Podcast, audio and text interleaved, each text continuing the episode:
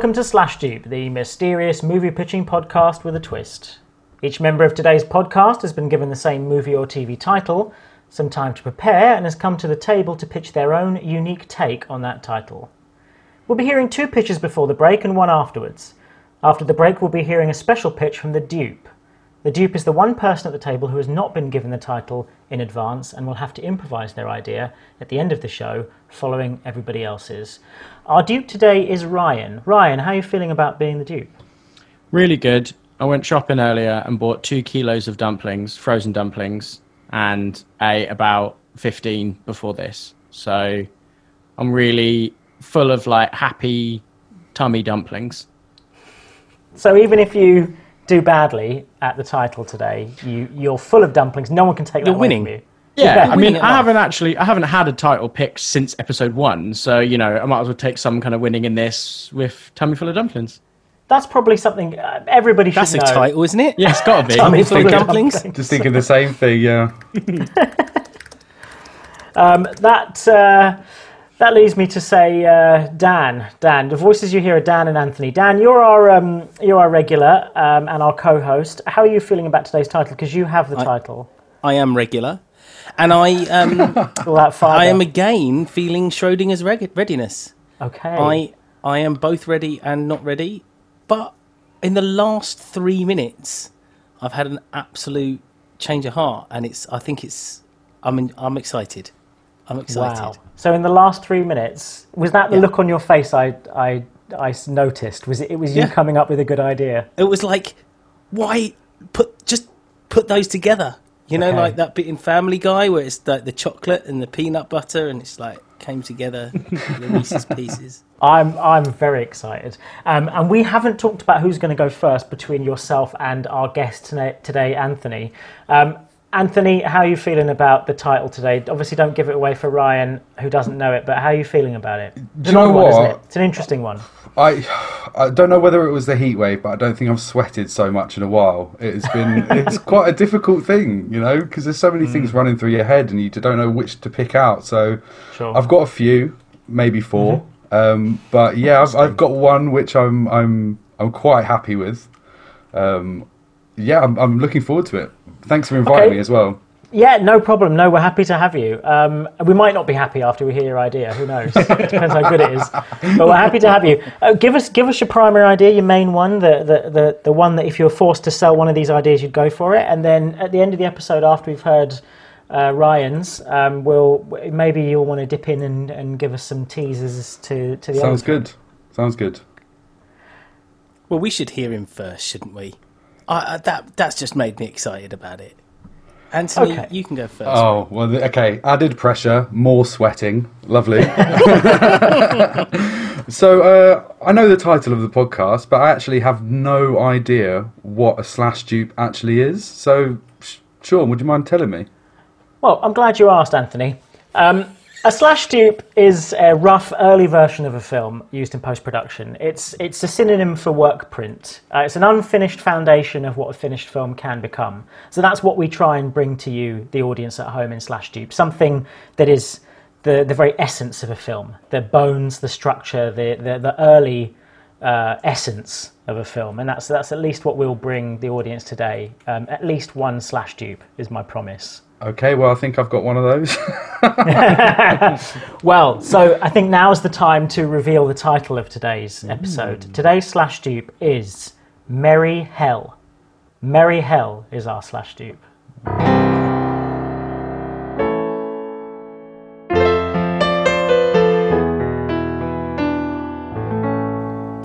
So, Anthony, you're uh, you were going to give us your primary idea for Merry Hell. Yes, I. will- But before I kick off, I do have a quick question regarding the rules of your podcast. Hmm. Now, I had a lot of time to think about this, and are we allowed to include punctuation in the title, i.e., a comma or a question mark or even an exclamation mark? Well, it's funny because you use the word rules, and I think that there basically aren't any. Oh, So lovely.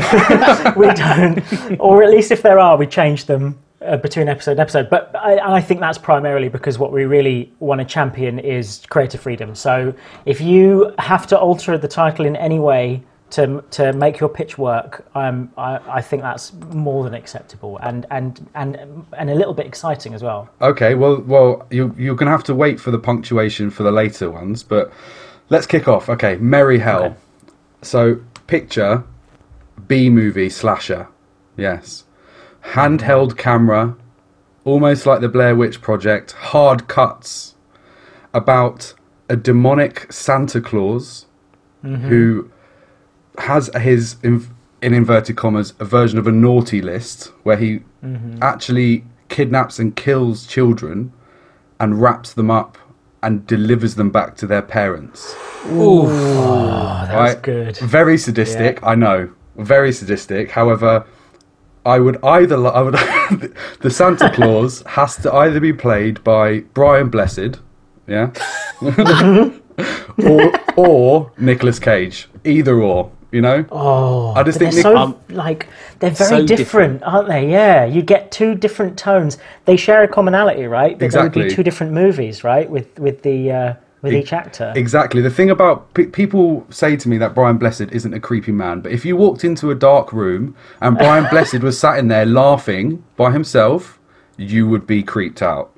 Right? oh, undoubtedly. Yeah. So we would open in sort of like a I, I don't know why, but all films have to happen in America nowadays. But we would open in like some sort of rural Midwest kind of suburb, and I would actually have someone really famous like Ariana Grande mm-hmm. for the first person to be murdered. Right, so she's in it for all of five minutes. Mm-hmm. So that's how cheesy and, and B movie we're going to go with it. Um, and then essentially what happens is ki- the kids start to realize that their brothers and sisters are kind of being taken by this demonic Santa Claus and make it their mission to kind of Home Alone style trap this ah, Santa Claus. Yeah. you know try try and kill this you you know like like like basically it but with a guy in a red suit and a big Uh-huh. beard um now i'm now i'm thinking i think it has to be brian blessed okay. Yeah, I think so. Cage would bring a different energy to it, but I, I don't think, and I genuinely mean this, he doesn't bring the same menace that Brian Blessed would bring. I, Right? There's a I, I menace. believe you. I believe lurking. you. I think I think Brian Blessed's footsteps in the corridor would, would bring Yeah. more of a shiver than than Nicolas Cage for I sure. think so. but I, I, I just feel every film needs at least five minutes of Nicolas Cage. Uh, I think Nicolas Cage should be in it. He so totally Yeah, should be. in definitely. Maybe he could be one of the parents or one of the kids. Yeah. yeah, he's versatile like that, isn't he? Yeah. definitely. Um, so that that that's my that was the first one that I woke up screaming to um, w when after you sent me that title. uh, I haven't really. I think thinking about Brian Blessed murdering children is is a bit of a it's a tough bit. Well, there's there's something. That's how you something walk into the producer's office with. That's that's your that's your elevator pitch, isn't it? Exactly. Listen, Brian Blessed murdering children. There's something about his voice as well that like the idea of it almost you know being like a megaphone and just like this impending doom as these kids are running around and they don't know where it's coming from because it just echoes everywhere Exa- exactly. You've got to like And a yeah. right children sort of thing going on. Hmm. Yeah. And the levity that at which he sort of puts across with that voice is frightening, right? Like if he's chasing you, but he's sounding like he's enjoying it, that's more frightening Can I- than if can he's. I- Do you know what I mean? Like, yeah. Gordon's alive. so is he is he a mall santa um that by day and then murderer by night No, so this is this is set in a world where Santa Claus isn't a nice guy. So there aren't Right. there isn't such a thing as a mall Santa. This has been going on for for ages, and people didn't really make the connection. They thought there were just sort of like copycat killers and serial killers out there who were adopting this wrapping up of children. Um, Wow, I, I, even me saying it is, is giving me It's listen, it's such a brilliant it's such a brilliant idea. Delivering them back to their parents as almost like a punishment to the parents for Ex- raising a, such a children. bad. Ch- See, you, you get it. You get it. You can come on board. I'm already on board. I've already stolen it. yeah. So, so in this world, Santa is real, um, but he's evil, is what you're saying. E- It's not- exactly. okay. Exactly. right. So they they don't believe that Santa Claus delivers the presents and that sort of thing. They do, it's Christmas Uh-huh. is just sort of like a materialistic idea. However, Mm-hmm. There's legend. You know, there could be a scene in the film where the kids are in the library and they find this really old dusty book, and they open the dusty book and there's a picture of a guy in a red suit. It, it, but it drawn in like Mayan esque kind of right, you know. Mm-hmm. This guy's been around for thousands of years, some sort of like deep legend myth and legend that that Mm-hmm. you know and and even imagine the sadistic nature of Brian Blessed's jingle bells would just be such an added bonus um Can I? Yeah. And it gets to number one as well, obviously. Oh, you know, completely. in real life, it would go number one. oh I think I think as well. I've I've already got sequels figured out for you already, right? If you're saying that this um, killer has been around in many different variations, then you have like whatever you you your sequel film would be like the same killer, but it's like Eid, and it happens twice in a year, you know? and like and that's and then you can spin off to all the different like religious gift giving holidays. I, I, I, I don't films. know whether those films would be boycotted or not. Yeah. Would Brian Blessed play the character in each of them as well? You And know, then- that's the worry. then we're just we're, we're regressing, aren't we? We're going all the way back where Brian Blessed plays, you know, an imam. That's Nicolas Cage playing Brian Blessed. That's what he does. Ah, and he would love that as a challenge as an actor, wouldn't Yeah, he? He'd love that. That he would be the hook to get him in, It's a direct sequel to Face Off. You know, You had sequels me. Face You had me there. You got me. needed. God, that's fantastic. Um, but I, this sort of film, um, and we had we had uh, in our uh, first heats uh, after we did six episodes. Um, I think that one of the things that got our uh, Ben Scriven, our adjudicator, what what really wet his whistle, I think, was that when the pitch was pitched by Becky initially, he could see the poster. That was that was the thing that got him. And I feel like this needs a poster, or, or has the capacity to have a poster that does the same. That Right. everything you need is in this poster. Right. So, f- to me, it would be obviously our main man, Brian Blessed, Mm-hmm. front and center with um, a bloody present. Like, a, just imagine like just sort of a normal cube shaped box, wrapping paper Mm-hmm. and everything, but blood dripping out of the bottom of it. And definitely Rudolph the red eyed reindeer. Oh, that's Nice. good. Yeah, and Yeah. you know that that and Yes. he wouldn't he wouldn't ride around on like the typical sleigh. It would be heavy metal sleigh. We're lo- we're talking steampunk esque with it- loads of smoke Yeah. coming out of it and Is it spelled S L A Y? Eh, oh god Of course it To be. It has to be. Yeah. Of course it is. or, or that's what its number plate is. yeah yeah Yeah, It's- the number plate. I mean, I hate it, Anthony, but it has to be done. Yeah, you know, it that- has to you know be. what this film Give is the probably people going what to they be want. I I feel like I, I like I don't want to step on it, but I feel like I've got the trailer. I've got the teaser trailer. I Right. think I've got the teaser trailer. Right. Imagine like suburban uh, America, white snow, nighttime. You hear the jingle bells. You see like um, you see the silhouette of Santa walking up to a house. Uh, pops a present down, rings the doorbell, and you see his shadow as he walks away, and then blood just trickles out from the box, and that's it. Cut. I love I love that idea with, with it has to have Brian Blessed's Laugh. Or laugh Yes. o- over the winter 2020 you know that that's that's Have you So- made the naughty list? That's it. See, I've got in-ear headphones, and that was that was quite um, that was quite something. Yeah, for everyone, for everyone at home listening to this on headphones, yeah, they've they've just had goosebumps. All of them. That's the that's the reverse ASMR. Um, so can I? Okay, hear me out. Now I can I can have this idea shot down, Anthony. I can. I'm okay with it. But can his weapon of choice to kill the children can it be a hoe? Like so that it's so that ho ho Is that- ho. Am I going too far? As Am long I as leaning the- into it too As much? long as there's tinsel wrapped around the uh, the handle. and it looks like a candy cane There sort we of go, see? that you Yeah, get now at we're Christmas, right? That you Now hang we're on a there. tree. I mean, you just can't not have him say ho ho ho as he's smashing someone in with it. That's it. It's like, what is? I'm If never it was gonna Nicolas look. Cage, take the ho away. But it's Brian Blessed. It's we've Brian got to go Blessed. with it. It- it- I'm never going to look at this guy in the same way. Have, have we have we tiptoed into Scream a- area now with this. So we've moved away from Blair Witch, which which is genuinely scary, hmm. mm. to Scream, which is genuinely scary but utter satire.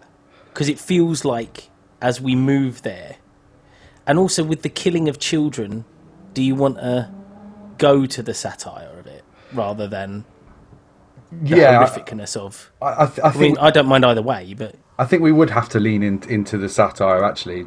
Now you've said that because Hollywood doesn't necessarily enjoy putting the killing of children on screen. So um, yes, I, th- I think we have actually yeah we have leaned into satire quite a lot actually. As the idea has grown, the the identity of the film has slightly shifted, which I'm more than happy with. I laid the bones and you guys built the house, you know. So It's if your kid. That's that's, a that's, good that's the tagline. That's, that's the tagline. That's such a horrible idea. The bones of naughty children. Um, I don't want to be responsible for this, Anthony. No, take it back. What's so? How does it? How does the film resolve itself? Like you know, how do the kids vanish, or do they, or do they not? So I'm I'm picturing a very sort of finale of Stranger Things one kind of vibe where they've set up the house to have loads of traps, including like a bear trap and that sort of thing. Um, and they lead they're running away from Santa and they have to well, they're running away from Brian and they have to sort of duck into bedrooms and that sort of thing and they've set up bear traps and swinging paint cans and you know all the all the the, the childhood movie tropes that you can think of to to mm-hmm. trap a villain inside the house. And then they would get him on the because all the way through this movie parents don't believe them police don't believe them laugh them out of the of the police station. Mm. And it would actually culminate in them wrapping him in a chair in fairy lights colored mm-hmm. fairy lights and he would be having this sort of monologue about how they, he, they could never w- keep him there and all this sort of thing.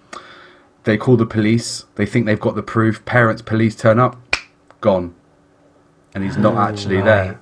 just a lump of coal. Just a ah. bloody lump of coal. A bloody lump of coal, yeah. yeah, and some sadistic jingle bells. But then we would have a pan out of the house, and there would be footprints in the snow away from a window or away from a door or something, just to kind Or of away from a chimney, off on the roof. away It's got to from be the away from a chimney, Yeah. hasn't Yeah. it? Yeah, I mean, Brian Blessed climbing up a chimney. I don't But that's, know. but that, that's the magic of it, isn't it? Like, and it and it would be like a really small chimney, but somehow Yeah, yeah. It'd be one of those old sort of Victorian fireplaces that you see in all these houses now, all these detached houses, like really small, and Brian Blessed just squeezing himself into it like a sausage.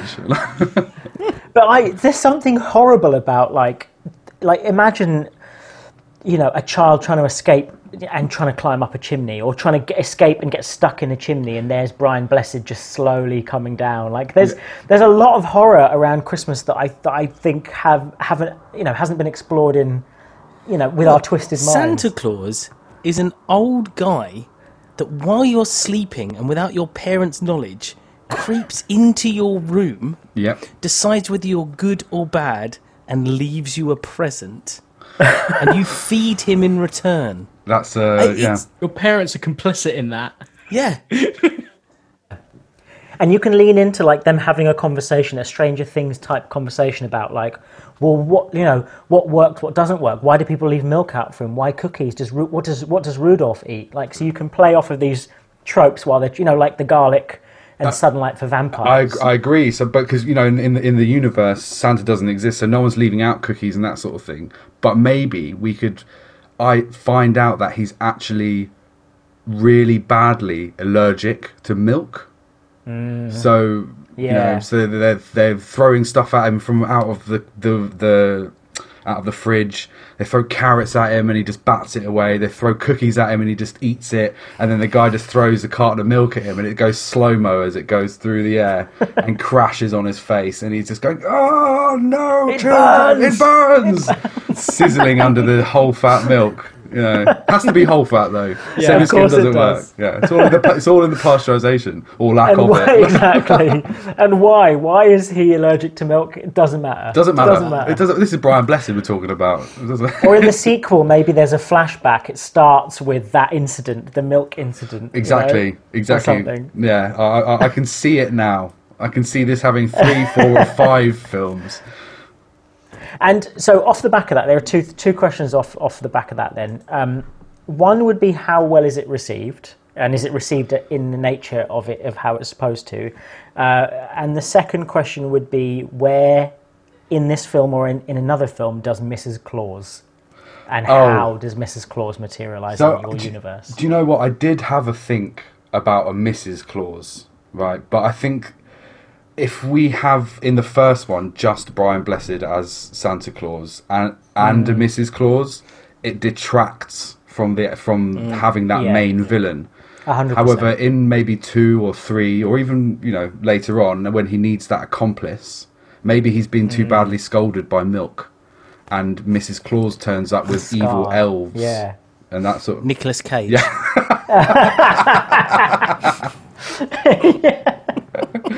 I did have a think about that, and then what was your other question?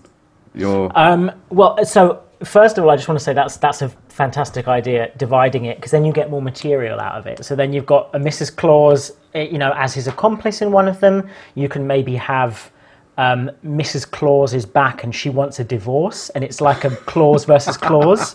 So you have, and then like in this small town, they're they're fighting still, the two of them. Love it. And like and and trying to out murder each other. You Love know, it. for like that's that's one of the slasher film entries um, you know, sort of Freddy versus Jason, but like, yeah, they're, they're trying to get the, the tally up. In fact, they'll be, of course, they'll be trying to, I hope you don't mind me riffing off of this, but they'll be trying to get the kids to be naughty, secretly influencing them in, in a sort I of like, see. you yeah. know, they so that them. they can then justify, they, they get added to their Ah, list. so then there's an Um, evil elf just sort of with a chalkboard totting up the murders and that sort Exactly. of yeah. Exactly. I feel And like we've Who would play gold. the evil elf? yeah. Nicolas Cage. so. Nicolas Cage, yes. Mrs. Claus needs to be. I, I, I haven't got a Mrs. Claus, I really haven't, but Nicolas Cage needs to be that elf. So if Dressed in the elf's clothes. Who who was Yeah. the woman in uh, who was the woman in Harry Potter? It's not Im- Imelda. Dawn, Staun- Staunton. Yeah. I don't think she's got the stature for it. However, I'm thinking the Trunchbull from Matilda. He is in, in nightmare inspiring. Definitely. Because she Yeah. was also in Harry Old Potter. school. She was the aunt that um, Harry actually. She's like the Dursley sister, who they. She you know when she inflates and floats off into the sky. Oh, of that's course, actually. I don't yeah. know the actress's name, unfortunately, but that's the Trunchbull as well. I'll find it and add it to the list. Don't worry. Yeah. Yeah, good call, man. So then the other thing I was going to ask was how is it received? How does it go over the way it's intended? Does it get a cult following? Is it a smash hit? How, how does it? I don't do see this people- making Fast and Furious money. Let's say that. Right, Um, this, I, I feel like this has got to be. It's going to be a cult cult film, but I feel like it's got a digital release on something like Shudder. You know, the new the new Yep. Amazon platform that's completely devoted by to horror. However, if we can get Neil Blumhouse involved, I can see us making a lot of money on this. And Yeah. also, Neil, with Blumhouse comes Jordan Peele. So, two excellent producers. This could take this to, to new heights. However, I'd like to keep it as cult as possible. So you could imagine it having sort of midnight screenings at the Prince Charles Theatre in Leicester Square, where people were chucking lobs, rocks, like lumps of coal at the screen and that Of sort course of thing. they are. Yeah, you know. Someone splashing them with milk on the way out. exactly. you Yeah, know. com- Brilliant. completely. And they're all doing the catchphrase in his voice. It burns. and they're all yeah. And then what one screening he'll he'll be there. Oh yeah, ah. yeah. Yes. And he just turns up at the end. Ho, ho, ho! Like behind him and shits himself. I love it. I think we've got something here, guys. I think we need to contact Brian Blessed immediately. Yes, let's just leave out all of the stuff where we slated him. But but I do think that he's but he's perfect. Yeah. Yeah, I think you know anything to get him back on the screen. You know, he's climbed enough mountains and put that on BBC, and it's time for him to, to, to go into cinema. So that was a fantastic idea uh, for Merry Hell, um, Anthony. Thank you very much. Um, looking forward to hearing Dan's idea now. Um, Dan, is it it- where does it fall on the scale? Similar, different, Christmas themed? Well, How are we going? there's a little crossover. There's a little crossover, and you'll see what I mean. Uh, at least, An- Anthony said something, and I was like, "Oh no, this could be my pitch." God, same as same as before. Like, there's a little crossover. Um, Merry Hell is Christmas, right? Isn't it? Of course, it's Christmas. Yeah. And when you think of Christmas, what three films do you think of? Die Hard. Muppets Christmas Carol, Oh. Die Hard, and Home Alone. It's Home Alone, isn't it? Ah, Right. okay. Okay. yeah. So Merry Hell is produced and directed by Macaulay Culkin, who stars in it, yeah. and it's the sequel to all the sequels of Home Alone, set at their age now. Oh man. Oh brilliant. wow. Okay. It's been years since they've they've all gone their separate ways, all the cousins, all the older brothers. They live all around, and uh, Dad has died because he has in real life. John Heard, R.I.P. And um, they decide, in his honour, they'll take a trip to France, which they never got to do. Instead of Paris, it's too busy. They'll go to some you know, chateau in the middle of France and they'll get a massive, like, castle like chateau and all hang out there as a family to raise a glass to dad and celebrate Christmas the proper way. Um, everyone's in the airport and it's all getting busy and Kevin goes off for a beer and like you're you're almost certain that's it. He's going to be left at home again. But he doesn't he gets on the plane. Everyone's on the plane. It's gone really really well. They all fly off to France. And they go to the chateau and they're having a lovely time and things you know people are pulling ahead doing nuggies like absolute easter egg flashbacks to home alone. Mm-hmm. And they all reminisce and think about how nice it would have been for dad to have been there. And and how nice it was that Kevin managed to finally make it ha ha ha ha ha ha and they all go to bed in the middle of the night there is a blood curdling scream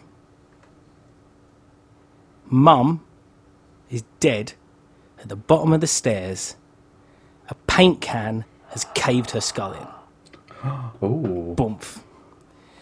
And it turns really dark at this point. And what happens is, throughout, they, they try, like, maybe it looks like it's a whodunit. Over time, uh-huh. each one of the family members dies horrifically in bizarre ways that are absolutely linked to all the booby traps that Kevin did in Home Alone. And they're like, it's only like three or four in that Kevin realizes this is what's happening. Everyone starts to blame and think it's Kevin because obviously he's the booby trap central, right? And they haven't seen each other in ages. Kevin's like an alcoholic. I'm not sure how close we can get to that, but you know, he's he's an alcoholic. Everyone, he's glad he's there, but he's started to, you know, all the chat about him never making it and stuff. He's got been getting resentful, and people start dying. And one by one, they all get picked off. They all get picked off, and then out in the field, they see a glimpse of something. And it eventually transpires that the two burglars, or in fact, only one of the burglars, because other one's not made it either, only one, the one of the burglars made it back, and you think, you think it's him picking off all of Kevin's family one by one. He even leaves a note through the through the letterbox, which is electrified. So when someone goes to get it, they die. Of course. Um, and he says, it's like, I'm leaving you till last. Um, and so it goes on and on and on. And eventually there's this final sort of battle between Kevin, who, who he's too old, he doesn't know how to do booby traps, and he's just avoiding booby traps as his family die left, right, and centre. Finally gets down one to one with this criminal, and and he says, "It's not me. I've been trying to help. I've been trying to save you." And just as that, like he dies from something, I mean, some kind of tack on the floor. He falls down the stairs or whatever. A blowtorch blows off the bottom of the top of his head or something. He's melted his head or something. and just just as he just as it finishes, like the final twist, you turn around, and there is um, what was the what was the guy? The guy next with the shovel when the, when the Oh, raincoat. Yeah, Marley, old man Marley, Yeah. who was suspected serial killer, but they turned out it wasn't. It's him, and he says, Merry Christmas, you filthy animal. Kills him. Oh, Blackout. Good. Love oh it. man. Nice. All right. Love it. Merry hell. I'm gonna listen. got- Oh, go on, Ryan. Go on, mate. I was gonna say the one thing I thought, you know, you as you said, you see them in the field. It should be like the the coats and the hat and everything Yeah. like that. And then when he runs up to them, it's like a scarecrow. Love and it. they just it's just that jacket of the two guys. Yeah. Love it. I have to say, I was I was very pleased with the inclusion of the filthy animal quote. I, that was going to be one of my questions. You Are we had going to to have be that it, in the right? film? Yeah. has to Got to be. end. Yeah. Has to be. My my only my only question is, how old is this guy now? Because if he was, Oh yeah, absolutely. And the, That's such the a actor, good point as well. The actor who's played him, the actor who's played him is is sadly dead as well. Hmm. So it'd have to be a guy that kind of looked like him. Unless we're going to go for some like deep fakes, we could have dad. We, well, dad's the, the whole point of meeting up his dad, but we could have the two criminals, but still have sort of a deep fake if we wanted. That's what they would do, um, isn't it? But in in poor taste, they would bring one of oh, them Oh, back, yeah. CG him like Grand Moff Tarkin. Oh, wouldn't hang they? on. Joe Pesci and Daniel Stern are both alive. Oh, Aren't Yeah, Daniel I was Stern's gonna alive, say, that's the only Joe- person. Who, yeah. So they can both be. There, there's two criminals, and you know they're they're, they're fine enough. Yeah, there's going to be a lot of walking sticks on this set, isn't there? yeah, absolutely. Well, you know they did it in The Irishman, so it's fine. They can, they can youth them up a little, couldn't they? Could Kevin have children of his own? In some like, would that be something? I That's think we need to. I think just because just Yeah, you because we've had be it the in focus. Anthony's one, yeah, and him to be the focus. So I think, and also that he's really ruined his life. Yeah. like he's he's destitute. He's he- well, not destitute. But he's an alcoholic. He's Mm-hmm. he's really resentful of everything that he did. I think, It- like, well, he got messed up. His parents abandoned him. Like how Mm. many times? He's going through therapy. So if I was the, the studio head taking this idea in, I'd be like, okay, well, it's a fantastic idea. I love it. Um, but I think that there's a way that you can have your cake and eat it because there is no way that that would make a long lasting Christmas film that people would talk about and they'd want to rewatch. It would make a fantastic sort of indie playoff of, you know, Yeah. reboot and playoff of the. But I think you can have your cake and eat it. So and, I, and if you've seen the game, the film The Game, that um, that is the forgotten um, Michael Douglas film that David Fincher directed, I believe film. it was before. Brilliant film, brilliant film. I Brilliant loved film. it and didn't see the twist coming, and, and it's very, you know, twisty turny, and I absolutely loved it. So you already know where I'm going with this, but if you've seen it, but I think that it's Kevin's. I'm gonna just going to say it like this: it's Kevin's intervention. So what happens is all of the family members are alive, and what they've been doing the whole time, with the help of the robbers and everyone, is having him confront his PTSD and his serious issues that he's been having with Wow. the fa- the lo- you know the family leaving him Yeah. so many times. And this whole thing's been staged. The dad maybe was like, "I want this to happen before I die." With. Kevin, yeah. Yeah, yeah. So they've they've done this to try and get Kevin's sort of um, over his. Um, They thought of getting over his PTSD straight. by murdering themselves in front of him. listen, somehow it works. I mean, I'm So not. messed up, I'm not the right? writer here. I'm It's just the studio up. head. Well, it, it driving- could just be like work. it could be it could be like off-screen deaths, you know, like that sort of thing where they'll Oh, you've got to see the paint booby can- traps, though. You've got to see the booby traps. So my my thinking, and I like that because that could that could eventually go on and on. But my thinking was that this is a Macaulay Culkin produced and directed. Like he, there's n- this is his Macaulay Culkin's um, sort of therapy of getting rid of Home Alone by murdering everyone in it, including himself. It's him divesting okay. himself of, of of Kevin, and so it was. It's not meant to be a Christmas hit at all. In fact, it probably he might release it at Christmas for the irony of it all, but it's not meant to be a box office hit. It, w- I reckon, it probably would be. I think it would be a real, well, maybe not a box office hit, but it'd be an absolute sort of cult following, and the Easter eggs would be so like he'd have really thought it out. It'd be really, really specific far more specific than I can be. But um, yeah, so I, I like the idea of taking on a series, but I don't think Macaulay ever wanted it to be a series. He wants it a one and done. Here's me divesting everything. Goodbye, Kevin. Never come back again. Thank oh you. wow, I see. So it's not really redemptive. It's more um, him reconciling with it and killing that Yeah. part of himself. Interesting. That's right. Yeah. Oh man, you never get it made, but it's a great idea. Do you know what? I don't, I, don't- I don't know. I don't know. I think there would be a studio out there brave enough to bring back Home Alone in whatever form. Well, I just. if you think about Cobra Kai um, and how and what what that's done. Where it's actually it's a full uh, Karate Kid canon, Hmm. and it's really it's fantastic. So if some like it prob- might be even be the same studio that did that, so they've got like the reboot. That was YouTube. them. That was a YouTube series. It was YouTube, Yeah. but it got picked up by Netflix, didn't Yes, it? So yeah. that's Yeah, but in Cobra Kai, did absolutely all of the original cast die uh, One did. unceremoniously murdered? did. Okay. One of them did, yeah. R.I.P. Mr. Miyagi. yeah. um, I have a question for Dan regarding the what rating do you see this film as? Mm. This is full like 18 like it's it, Great. the, the murders where whereas we'd seen the pg because there's that um website isn't there about all the booby traps that kevin did would pretty much have killed everyone like one of them one of his um older brothers has to or sisters has to get an iron to the face Yeah. Oh, yeah. like cave their skull and burnt their face off As you said, whatever, that kind of blowtorch. the blowtorch Yeah. to the, The head. Blowtorch, That's it. like- That's- and, that's and the one where the second one where it's a blowtorch, but it's also gasoline. It blows the entire house up and they walk out. I mean, like that's so all of those, and I think it's going to be super gruesome. I think it should show the Yeah. what the booby traps would have done. So the Kevin Is- has to kind of own up to it. Yeah, a tone. Here's a question for a cameo uh, in Home Alone 2: Lost in New York. Um, Donald Trump makes an appearance. Will he be making an appearance in this film? Do you reckon? I can. I can neither confirm nor deny that. The president himself has said he will be appearing in the film, but whether he actually will or not, who knows? Yeah. He tweeted about his involvement.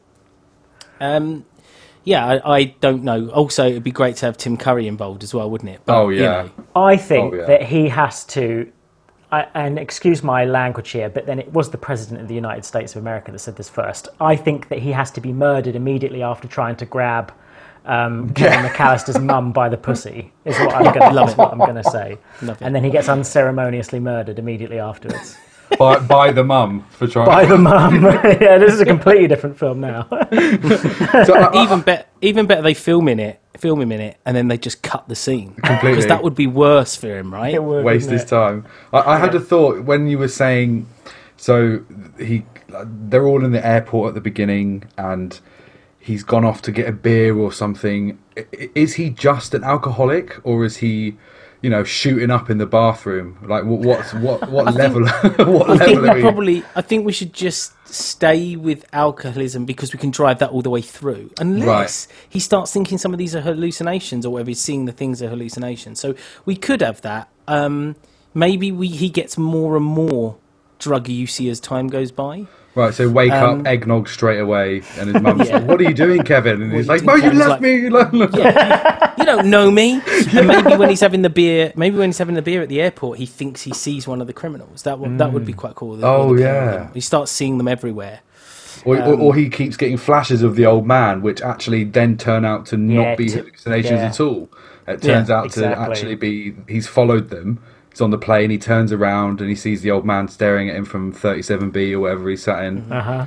Yeah, I, I love it. I think I- it's great. I just like the the final turnaround that you've never even thought about old man Marley throughout the whole film. Mm. Like it's, mm. it's it's like definitely the criminals, definitely whatever, and the last thing you see is him just smashing the life out of Kevin with his spade, oh, and that's it. That's so awful. Blackout. I can't. so I can't get on board with that. I honestly, I, I c- you can't do that to Kevin McAllister. You oh, know? Oh, I think it's brilliant. I know a lot of people that would have wanted to. so- The thing, the thing is though that there's not that many movies out there that end on such a horrific mm. ending because you don't get any mm. reprieve. It's not like are we are we having bang smash to the head Finn? Are we having like literally it's over? Mm. That's it. Leave the cinema now, or are we having Mer- Merry Christmas, you filthy animal, spade to the head, yeah, blood, the end. or maybe sort of like Wow. a post cut a post credit scene where we hear a beep beep beep and he wakes up in bed with a bandage around his head and he tries to touch his head but he's actually handcuffed to the bed because he's been arrested for the murder of his whole family. that, that's how the worse. second if if they chose to go on that's how the second one would open isn't it so if you black out then It would you be like Lost there, in New Mexico or Lost in like Cuba or somewhere Guantanamo like, Bay. Lost in Guantanamo Bay. that's how you that's actually how you weave Die Hard in, isn't it? So he wakes up in the hospital bed and he's chained to it and he's like, damn, I've got to get out of here and he, he sees IV he hangs an IV bag and fills it with like cement and it swings and cracks someone in the face and he's like trying to get out of the hospital through the air vents and stuff and yeah, his I escape love out it. of the hospital. Oh Yeah, man, that's, that's the second one, and he's in Yeah, some that- sort of Um, yeah backwater the hospital in the of soundtrack nowhere. is all the soundtrack is all bastardized versions of the Home Alone soundtrack. Yeah. enough to not infringe copyright, but also like really darkly twisted, so the strings are melting all the way through, and the, the, the Mm. choir is like ever so slightly out of tune with each other, so it's all When- discordant. When Christmas rolls around, there is a Spotify playlist called Creepy Christmas, and it is like all of the Christmas songs with like lone, like deep notes, just like rising slowly Oh throughout God. all of them. It's really creepy. Uh, when it gets to Christmas, check it out. Well, uh, another another not question for Dan. Yeah, Are we so? And tell me, tell me to be quiet as well because I, I, I really enjoy your pitch and I think it's such a great idea. But could we open on sort of an Alcoholics Anonymous meeting? yeah, or, sure. or, you know, he goes, "Hi, my name's Kevin," and everyone's like, "Oh, hey, Kevin," you know, and he's standing up there going, "I've got to go on holiday with my parents," that sort of thing. So that's like the Yeah, setup yeah. for the movie. When isn't I was Yeah. 12, or however old he was, when I was Right. 12, my parents left me at an airport, blah, and that's when I started drinking, and I was on my own. I drank sh- the shaving fluid or whatever. there we go, you know, exactly. Was- or yeah, something. yeah. That's Yeah, a great down- idea, Anthony. Downing you're okay with mouthwash. yeah. that. That's a uh, great opening. That's so and then they left me again when I was Yeah. 14 and I drank all the mini bar. Yeah, yeah, exactly. God. Oh my and God. he's he's like I don't know, flicking a thirty day sober chip in his pocket because he knows it's not true. You know, he's one of those sort of like so deep and dark, and he just you know he's got Oh, it he there for show. put it, it like at the gambling machines at the airport. He should just put it like on top of it and then walk away. or after he he's had it. pays, he, he pays for his beer at the airport with it. Wait, that's Yeah. it. Do you know what I mean? Yeah. Yeah. leaves it on the, leaves it on the bar, walks away, That's- moves his hand, that's and it's just on the bar. Yeah. He's like, "Damn, I've got to go away with these guys as well." You know, starts running to the I'm gate. doing it for dad. Do you know Yeah. what I mean? Like, I hasn't seen them in so many years. Yeah. But I mean, we forget though. So like, we, we, we forget that his dad left him too. So he's obviously going to have some sort of resentment over. yeah, him.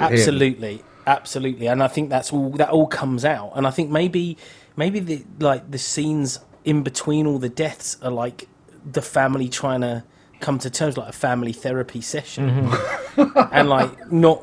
And then one of them gets like one of them's like, I can't deal with this. I've got to go, and then they get murdered. Right. Yeah, exactly. And then So, it's like, you know what I Kevin, mean? I you smashing the eggnog again? Come on, mate. Yeah, exactly. And- Or he goes off to get a drink, or like to to get out of there, and then he hears a scream, and there's someone someone dying. So, yeah, Love it. I, I absolutely love it. And are we going to have the iconic Kevin McAllister face slap? You know? Oh, of course. How how and when Mum- that's you need to you need to give us that, Dan. We need to come up with that. It has to. When is that going to come into the movie? That's, Ryan looks like he's. Did Well, he- I know I had one. I had one where the mum would be counting everyone on the plane, and then she's like, "Kevin," and he's like, and he's already sat in his seat. yeah, he's I'm here. But you could have it right at the end. So when he opens the door and he sees it's the old Yes. man. Uh, yes. Oh, but are we going to go as far as breaking the fourth wall? Is he going to look directly into the camera and then slap his own face? Is, is he going to? Or do we, do we open with that? So you know, you're saying you're uh, alcohol, Alcoholics Anonymous. Is he sat like that at the beginning? So the first shot we see is him there, as it zooms in, so that it fades open just to his face. Hi, I'm Kevin, and I'm an just alcoholic. yeah, just to twist that image, to change Yeah. your idea of that image forever, and that's Yeah. what it will do. oh my god! I can never watch a Home Alone film again.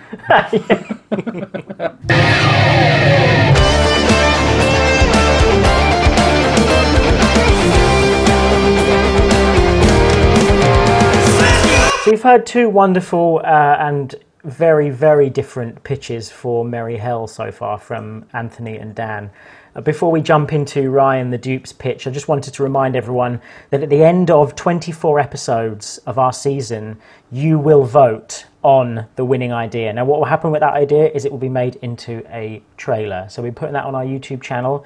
We'll let's be honest, we'll probably be acting in it as well. We'll all be cobbling together. We've all got experience in, in filmmaking, um, acting, Sean. in. Unless Go on. they get on the Patreon and sponsor us to be in. You get to one of the things is to be in. So we would right? love nothing more than to have you guys, the audience, be in it instead of us. So if you if you jump on our Patreon, um, you can subscribe as as as low as a cup of coffee a month. Um, and that just keeps us ticking over and it keeps us being able to bring this content to you with the quality at which we, we, we're happy to, to, uh, to bring to you. Um, but spring for one of the higher tiers and you can be in the trailer exactly. So uh, if, you, if you can't do that, you can subscribe to our YouTube channel anyway, which is where the podcast episodes go up. Um, but that's also where we'll be putting the trailer um, and any little teasers. Um, we put up the the winners videos and the um, commiseration videos for um, the winners and losers of our heats. You can also jump on our Twitter, our Instagram, and our Facebook page at Slashdupe, and we will do our best to chat to you. We're always on there, and we always want to hear whether you agree or disagree, basically with me, um, or if you have your own uh, better ideas or worse ideas because uh, we, we love the bad ideas here at Slashdupe. They're, they're secretly they're my favourite. Um, so yeah, jump jump on our socials and um, and give us a shout, and we might give you a shout out in the episode. So Ryan, you're the dupe, and you've had a little bit of time to think about your idea for Merry Hell, and I'd be interested in seeing if you go for the Christmas theme as well, or if you have a different twist on it. Thanks, Sean. So I have gone for the Christmas theme. So this is a weird. This is a really weird thing. I'm essentially. I want this to be a documentary, and I want it. I'm going to forecast basically what happens in a documentary. But we all know a documentary isn't particularly forecasted, right? You know, it's not mm. like a film.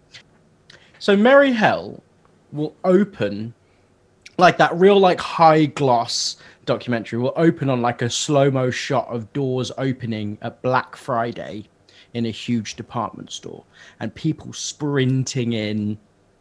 And like and then all these jump cuts of all these news reports of like you know millions of pounds are spent all the stuff like um all these all these cuts. And what it will be merry hell will be uh, an expose of two different groups. One is a huge department store like a liberty or something like that where they are Oh, uh, wait, hang on. Let me let me let me just come back. Sorry. So open with Black Friday, and then it will say 27 days till Christmas. Uh, if we're going by this calendar year, but it will be however many. Um, and then it will so it'll be split between the two of them, and it's it's basically between Black Friday and Christmas how this how this store ramps itself up for that. And the first thing, so you look at like a Liberty, like a department store, as I said, and you know the manager will be moaning because oh, he's only getting a million this year for his budget for Christmas, rather than you know one and a half or two or whatever. And that's one side of it, and then the other side is like a row of independent shops who can't put on all the ridiculous sales that the Black Friday that the larger companies can for Black Friday and the ridiculous price points because they you know they've got to run the store themselves. So this like little arcade of shops decides to all band together, put a little bit of money in the kitty each, and try and put on like this sort of budget display to try and bring attraction to people to independent stores and spend independently.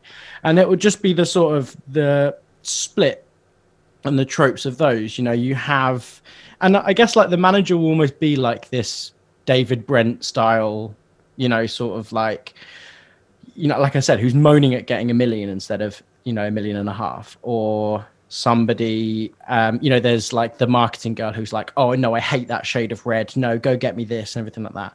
And you know, they're trying to like they're you know getting right. We need to book a celebrity to come along and like this, that, and the other. But then the local groups are like, okay, well, we know Steve down the road helps out with this, and you know they're all trying to like figure out how much money they can spare to to sort of put on this display. Um, and I think what I what I think will happen with it will be that the the small independent stores, and you'll have that countdown timer over, you know, 27 days, and it'll be like 25 days, whatever, 20 days, as it's getting closer and closer and closer to Christmas. And then when they finally put the display on, like a few days before, what I think will happen is like the community one will be like everyone's having a really good time, everyone's happy, like smiling, like all this stuff. And then the big store where they do their thing, it's like completely vapid. Like no one's paying attention to the particular shade of red that the mm. woman picked out, that she mm. spent days picking out, you know, to get that exact tinsel. No one cares about the celebrity, they're just walking around. But, uh, you know, the other one, the community community feel. And I think what will happen, it will be one of those things where after the documentaries come out, that arcade of shops will like get really busy. People will make a point to go to shop at these shops because they were in that um, they were in this documentary series, and they will, you know, and it's to sort of try and drive people to spend more, spend more locally. The other night, I was. Uh, was talking to our neighbours out the front, and um, one of our housemates sort of said, "Oh, you know, so what was South Norwood like where we live? What was that like, um, you know, 20 years ago?" And he was like, "There was a shop, every shop you could possibly want. There was it was on the high street." He goes, "Now it's just not like that." You know, because of Amazons, because of huge department stores, because of things like that. So yeah, that's my idea of Merry Hell for a sort of a, a weird, a weird title for it, but obviously for some it's a good time, and for others, it's it's not. No, you've used you've used the title in a really intriguing way, and I think as if it's a documentary, I particularly I think the ti- it's a good title for a documentary, and it's it's it's, it's intriguing. It does draw people in, and they think, well, where's the what's the connection? And I, th- I, I think you've sort of you've taken the brief and you've, you've you know and you've used it really well. I have Um, to say, I was not expecting that. Especially for you. Mayan. Do you know what I mean? It's a road trip uh, in, in America, and someone's dead. The go-tos. Rehashing that old idea again. No, no, that's yeah. yeah. It's true. I I think there will be a lot of struggles with it. You know, like people will be like, I can't put that much money in like my business, and maybe one of the independent stores has to close down before it gets to Christmas because they just can't do it. Um, So one of the coolest.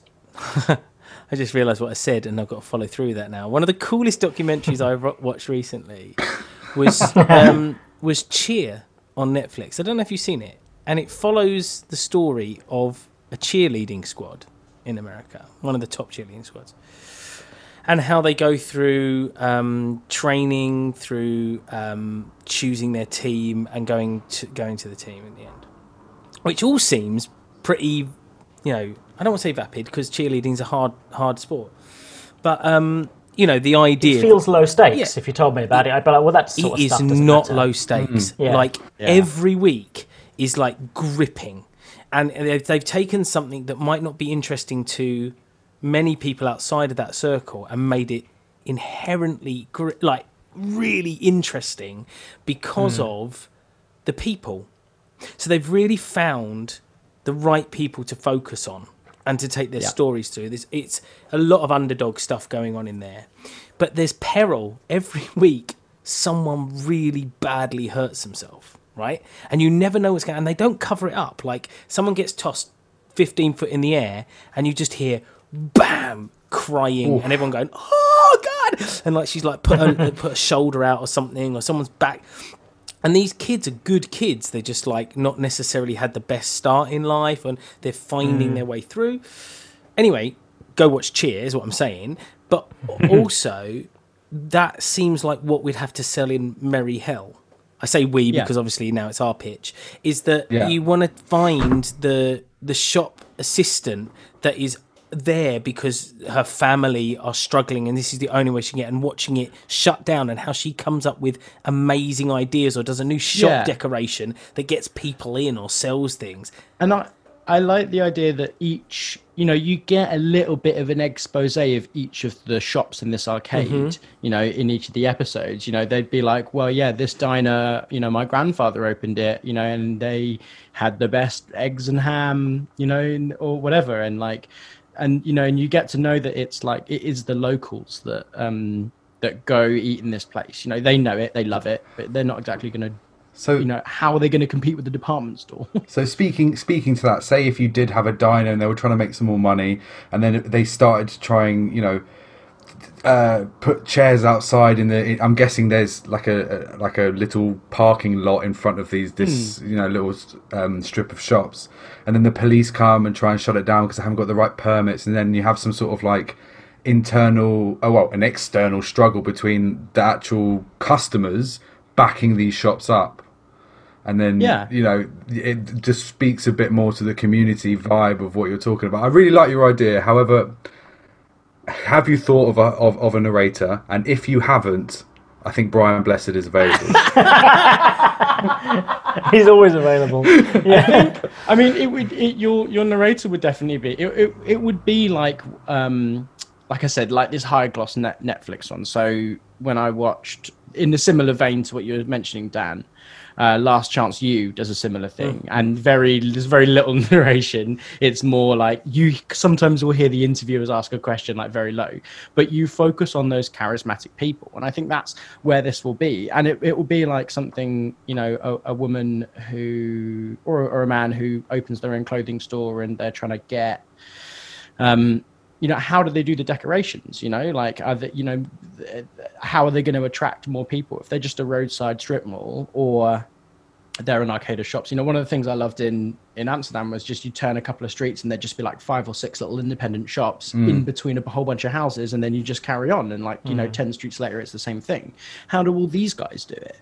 You know? And it was yeah it's it's as, as you said sean it was something that it's actually something that I think about. I know a lot of people who specifically buy from independent stores and don't go shopping at Amazon and don't go to big places. You know, they support local, um, even to like you know going to your local butcher still rather than a Tesco's.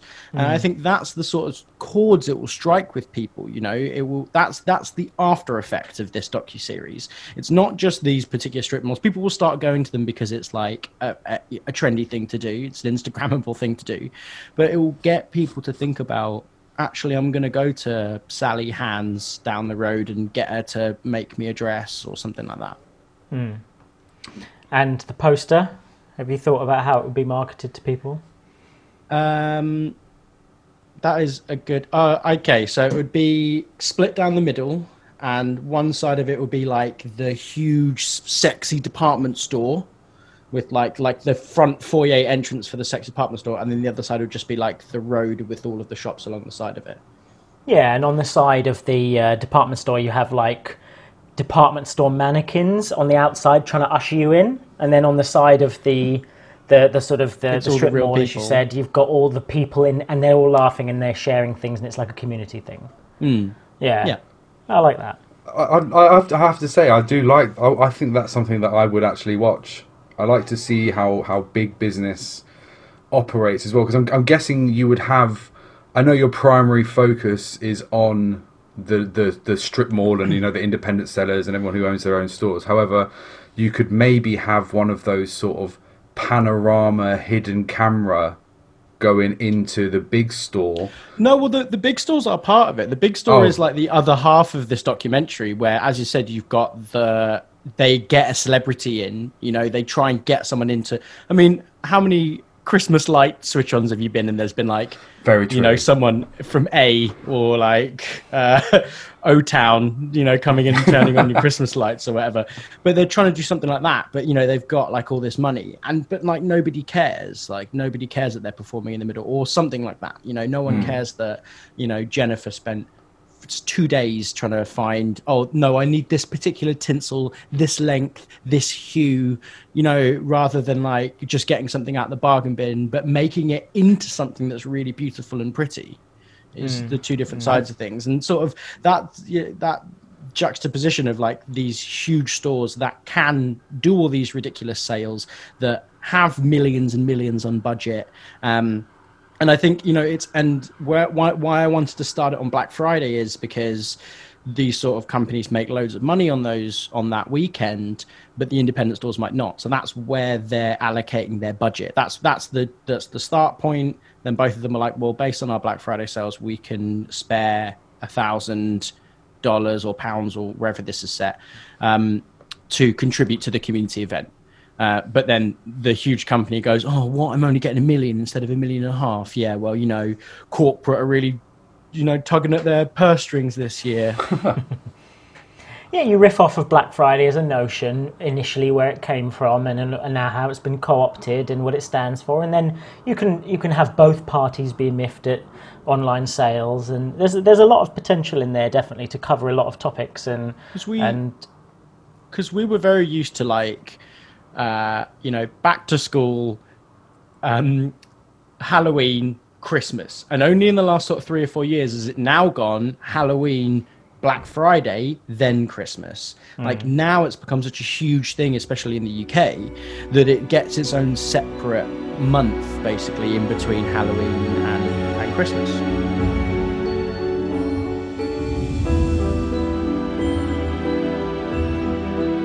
All right, we've had three uh, fantastic ideas now, uh, all completely different from the title Merry Hell.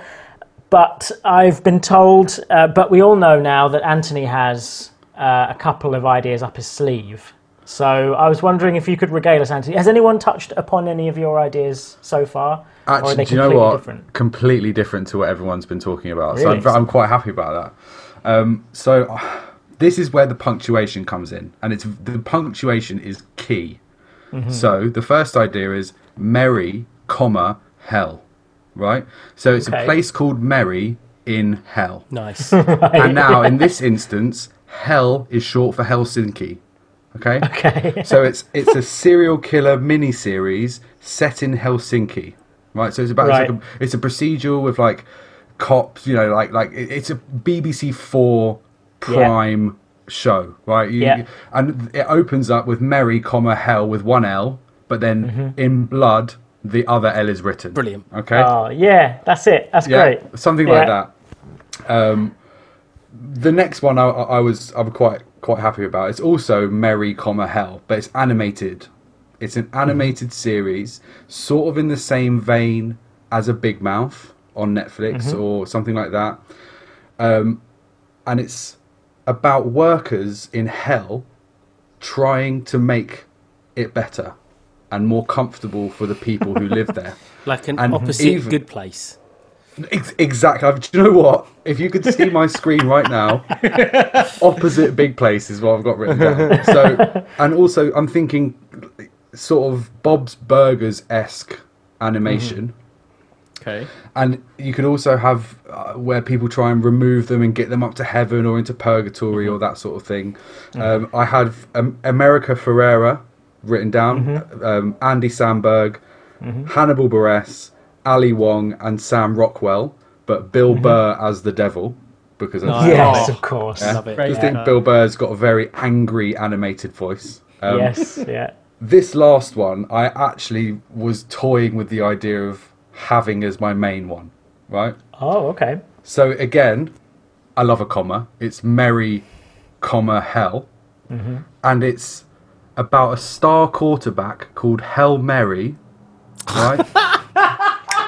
who, who who who makes a deal with the devil for the best throwing arm in the game, right? Yeah.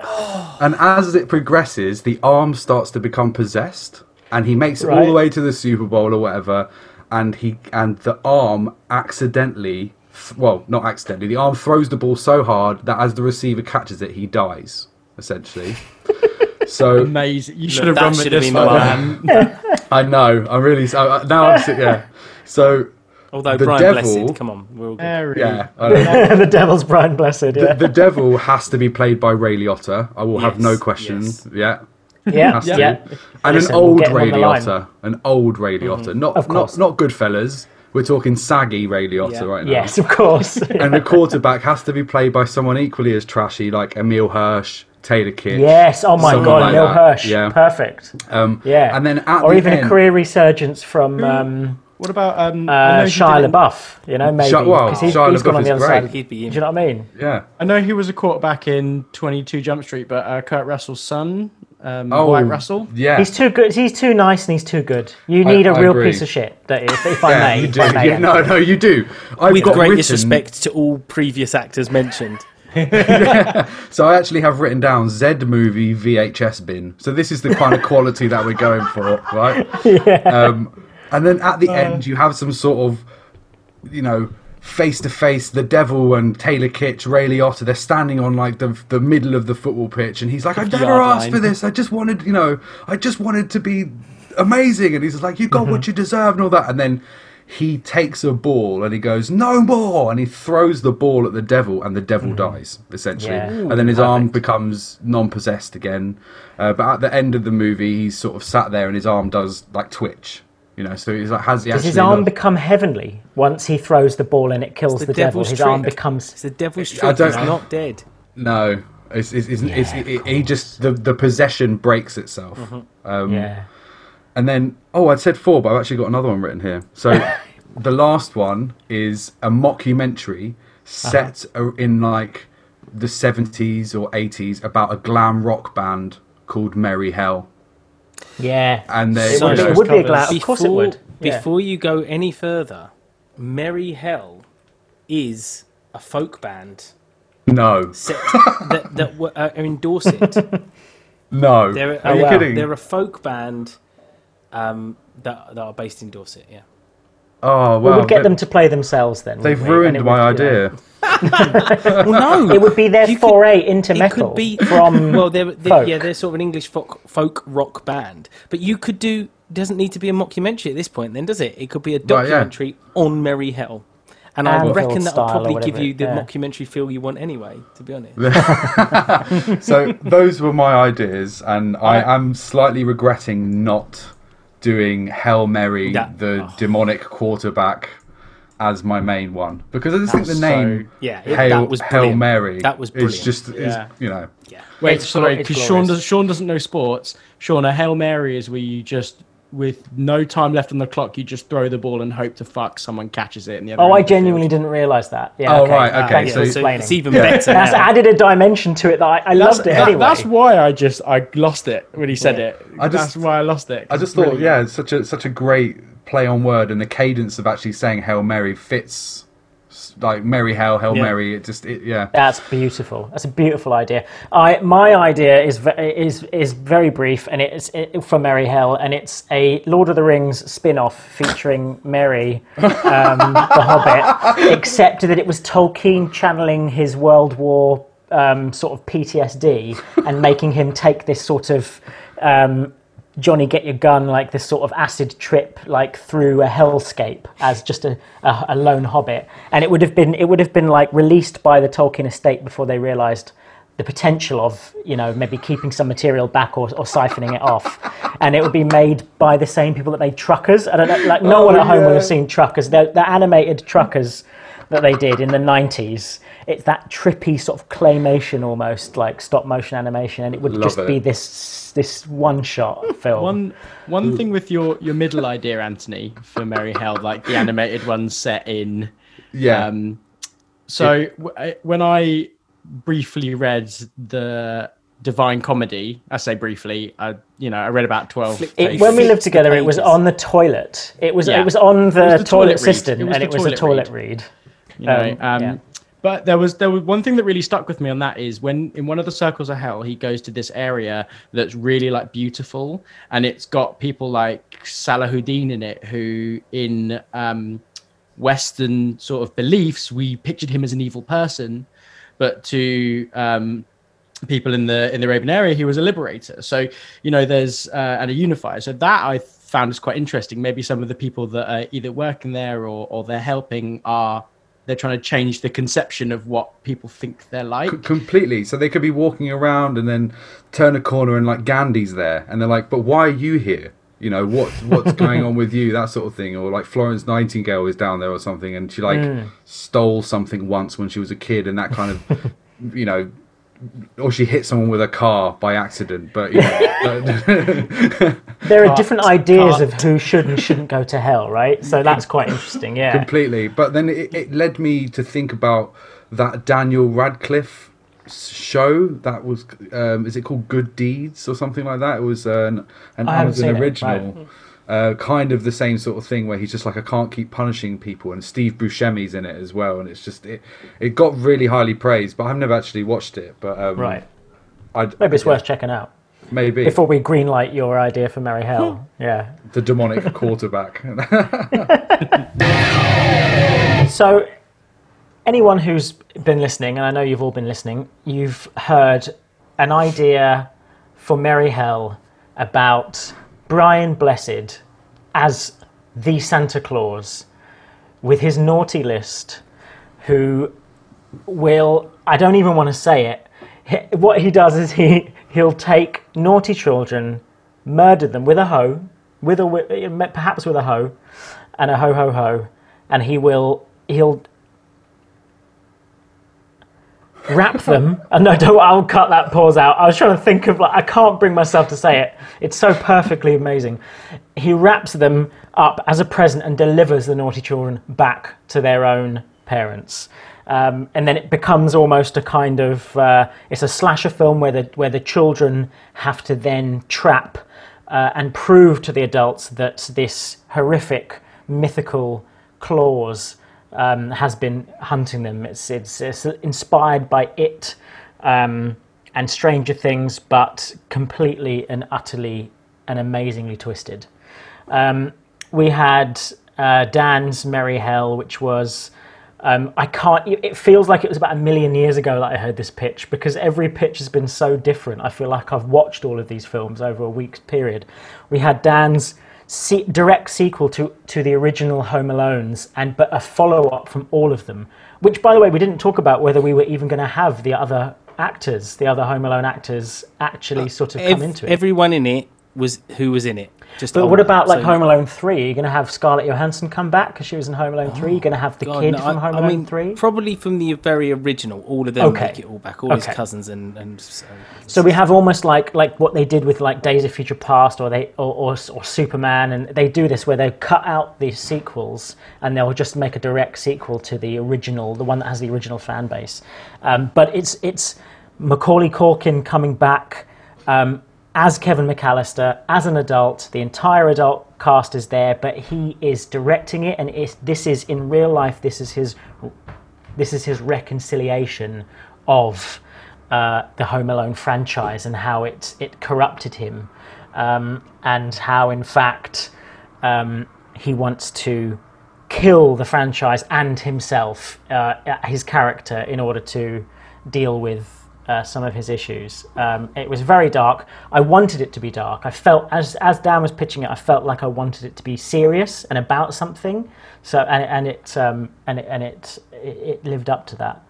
Uh, and then we had a documentary idea f- um, from Ryan uh, uh, on Merry Hell, which was a very subdued idea for, uh, from Ryan, but but one very introspective and one that dealt with um, the nature of faceless corporations and big conglomerates versus the little man, and we had the uh, or the little person, and we had. Uh, a documentary that dealt with the lead up to Black Friday uh, and how a sort of community of shops uh, and small businesses led up to that, uh, and as an alternative to how a huge department store with a huge budget led up to that, and there are uh, there within lies um, shopping versus online shopping and um, and other details about um, the nature of Black Friday and perhaps even the education of where Black Friday actually Was- came from. It was about the lead up to Christmas from Black Friday. Yes, it was about the lead up. I blame your pitch, not my ability to remember, brilliant.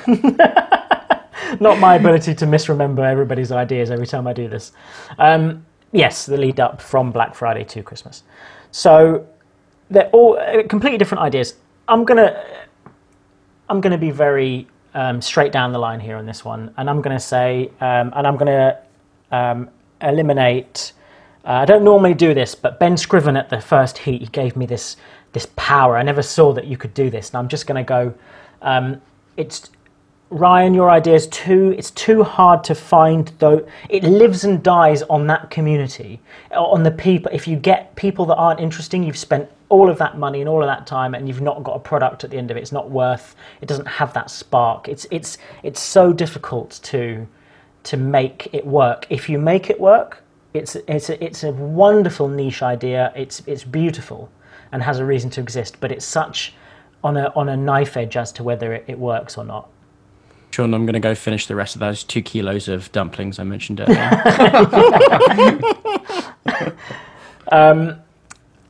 I'm I'm going to say this as well. Uh, Dan Dan, your idea was was beautiful. It was perfect. I, hesi- I, I, I hesitate to ask what the idea you had before you invented this one in the three minutes lead up. Um, but the thing is, it's about a real person, and I don't know if we can, between the four of us, quantify his, his Home Alone experience for him, um, or or, to, or tell him how he needs to deal with his issues. Um, it's it's too good, and as An- Anthony said earlier on, it's absolutely something we want to watch. Um, but I have to eliminate. Macaulay, call me. we can discuss it. It's it's too good. It's too good, and I'm going to do this as well. I'm go- I'm going to eliminate um, uh, Anthony's um, B movie slasher idea because the thing about that idea is it's too close to this train terminates. We, it's too high concept. It's too. It's you know if I if I was a studio head going right, we've I would say we've already got one of these ideas. You know we've we've got one of these ideas. I don't think I can plumb for two. We have to diversify. Um, Brian will not be happy. Brian, and he'll stalk, he'll try and stalk me. Yeah. As much as I absolutely adore the idea, and I even adore the idea of this almost this Home Alone crossover at the end, this sort of twisted Christmas, and, and it's and it's such a fantastic idea for a Christmas film. I am going to instead, because as we established earlier on, there are no rules. I'm going to say that your um, pitch, your very brief, and this is the strength of a logline sometimes, or, or, or Yeah. even you know a, a sort of elevator pitch. Um, your bargain bin VHS Oh. quarterback idea, Anthony, great. Is Oh, it just captured you. everybody immediately in just the short span? And I think the fact that you didn't get to, you know, sometimes in these meetings they say, "Yeah, but what else do you have?" And it sort of means that like we're not going to go with your previous idea, but we, but we like you enough to to maybe Mm. go with something else because we like you. So when you came at us with with that idea, um, regardless of whether it was your backup or your potential first idea, it just it hit a chord in all of us. Well, Um, I, I thank you so much. I mean, I've I have to say, I've, I've really enjoyed the, the, the this as a session. I think it's such a a valuable thing. Even if people don't see it as that, I just think it's such a good creative atmosphere. And I've, I've really enjoyed myself. And thank you so much, Sean, for for having me and and choosing me as the winner. It's a, a real pleasure, and I hope people at home don't mind me mi- mind me messing up the rules because it's not. It's it's about like finding something that connects and finding you know the sifting through the ideas, and you know if if it means changing the rules to make um, you know the the devil's quarterback, the devil's throwing arm, you know the winner. I'll I'll change the rules because it's because it was a fantastic little pitch. And do you know what? I haven't I haven't really thought much about this, Anthony, but maybe there's as a, as a an atonement for getting your name wrong for the first half of this podcast and calling you Anthony. Um, maybe we can have you back at some point in some capacity. Maybe if maybe if people vote for um, or if our adjudicator selects um, this uh, your idea of Mary Hill to go forward, maybe we can have you back to pitch us the full idea with the adjudicator to try and I, I would add I would value. love that. I would love that so much. Even if you just need someone to sit there and pass judgment on other people, I'm here for that as well. There's enough of that already going around with us. I could I could be the laugh laughter track. You know, I could just sit here and laugh. But no, Oh, hang on, there's a throwback there. to canned laughter, to our We've got episode. Anthony Canned Oh, laughter. yes. tied up and chained to, to have to laugh. just poking me in the ribs. Again, thank you guys. I really appreciate you guys including me in this. It's been, A, re- been a really real good evening. pleasure. A real pleasure. Real Thanks pleasure. you. Loads And of fun. Anthony, you've you've um, you've got something coming up as well, haven't you? Yeah, so me and a couple friends from our choir do a, a podcast about bad dating. Uh, it's called "Is It Me?" Right, where we ask the question: Is it me or is it the person I'm dating? And we have so a guest come on and tell us um, a a bad story from their past, and we assess the story as a whole and try and pick it apart to to really figure out who is the culpable person in this bad day. And more often than not it, it doesn't it's not you. It's uh it's the other person. Because who wants to come on and tell a story where they make themselves look bad you know? Hey, any any of us would be more than happy to do that. I think. oh well that's Um, good you've had me on this so I'll, I'll, I'll keep that in mind Yeah, you've. I mean, it's only fair that we embarrass ourselves somewhere as well, right? yeah well I hope I haven't embarrassed myself yeah, that's not what I was implying. Um, another backhanded comment and where can where can people listen to your podcast, Anthony? Um, so we're on Spotify at the moment. iTunes didn't let us on because um, it was a bit too vulgar for them. really? Uh, yeah, we had a bit of an issue with the name because it used to be called something else, which I I don't think I'll say, but um, we changed the name. But then obviously all the, the coding in the background, blah blah. It just Sure. it, it turned out to be too much of a headache. But it's on Spotify. Um, I'm sure. I well, if you just type in "Is it me dating podcast," include Mm-hmm. the question mark, you'll find us. Wonderful. Thanks, Anthony. Ryan, have you listened to it, by the way? I, I've I've given Anti's podcast a listen, and I'm really frightened because I don't want to go on and, and share all my embarrassing stories because I think it is me. But Can confirm. Can confirm. Um, and Ryan, what, what, where can um, everybody at home find us if they want to uh, get in contact with us, give us their ideas, or, or, or disagree with me? We've got a Facebook group, a Twitter, and an Instagram. That's all at Slashdupe. We've got a Reddit as well, and as Sean said earlier, we've got a YouTube channel. Hmm. And don't forget for all the podcasts to give us five stars, review, bump us up that list so that other people can see what a wonderful time Anthony had. Yeah. My mum has actually asked for the link already. So, uh, That's perfect. Amazing. Ask her to review it because I, oh I, god. because I would love to see an iTunes review from your mum. Oh, no, Absolutely but- adore it. Anything No. less than five stars, and that's an insult to you. right, isn't it? he's another another backhanded, you know, Yeah, exactly. all over the shop. So yeah, just I mean we've we've had an absolute blast today uh, as always. Um, so thank you, Anthony, for your myriad of ideas. And I don't want anyone at home to think they can just come on board with like ten ideas and that's how they can win because that's not fair. Um, but Anthony, you you you were honest up front and you said, listen, I love them all equally, and um, so we're really happy to have you you on board and to hear your interpretation of Merry Hell. So thank you very much. Thank you guys. I've I've really loved it every minute. And uh, Ryan and Dan, thank you from the bottom of my heart. Um, it, it's always a pleasure. Thank you, Sean. Thank you, Sean. Everyone stay safe, and we'll see you next time. Bye.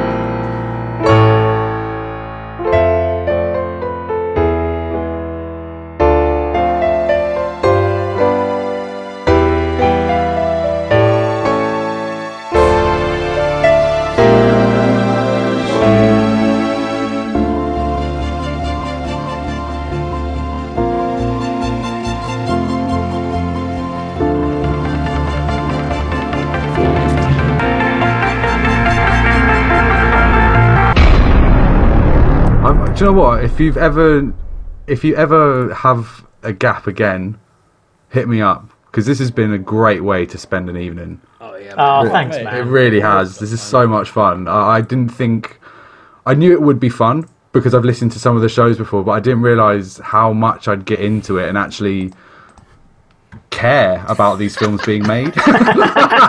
They become real when other people talk about them, right? When- yeah, oh, when, you know- completely. The fact that you guys liked my idea about the, the quarterback, it's just made me think I, I need to go to someone and get this made. Recorded in the Capo Studios 2020. What's up, Danger?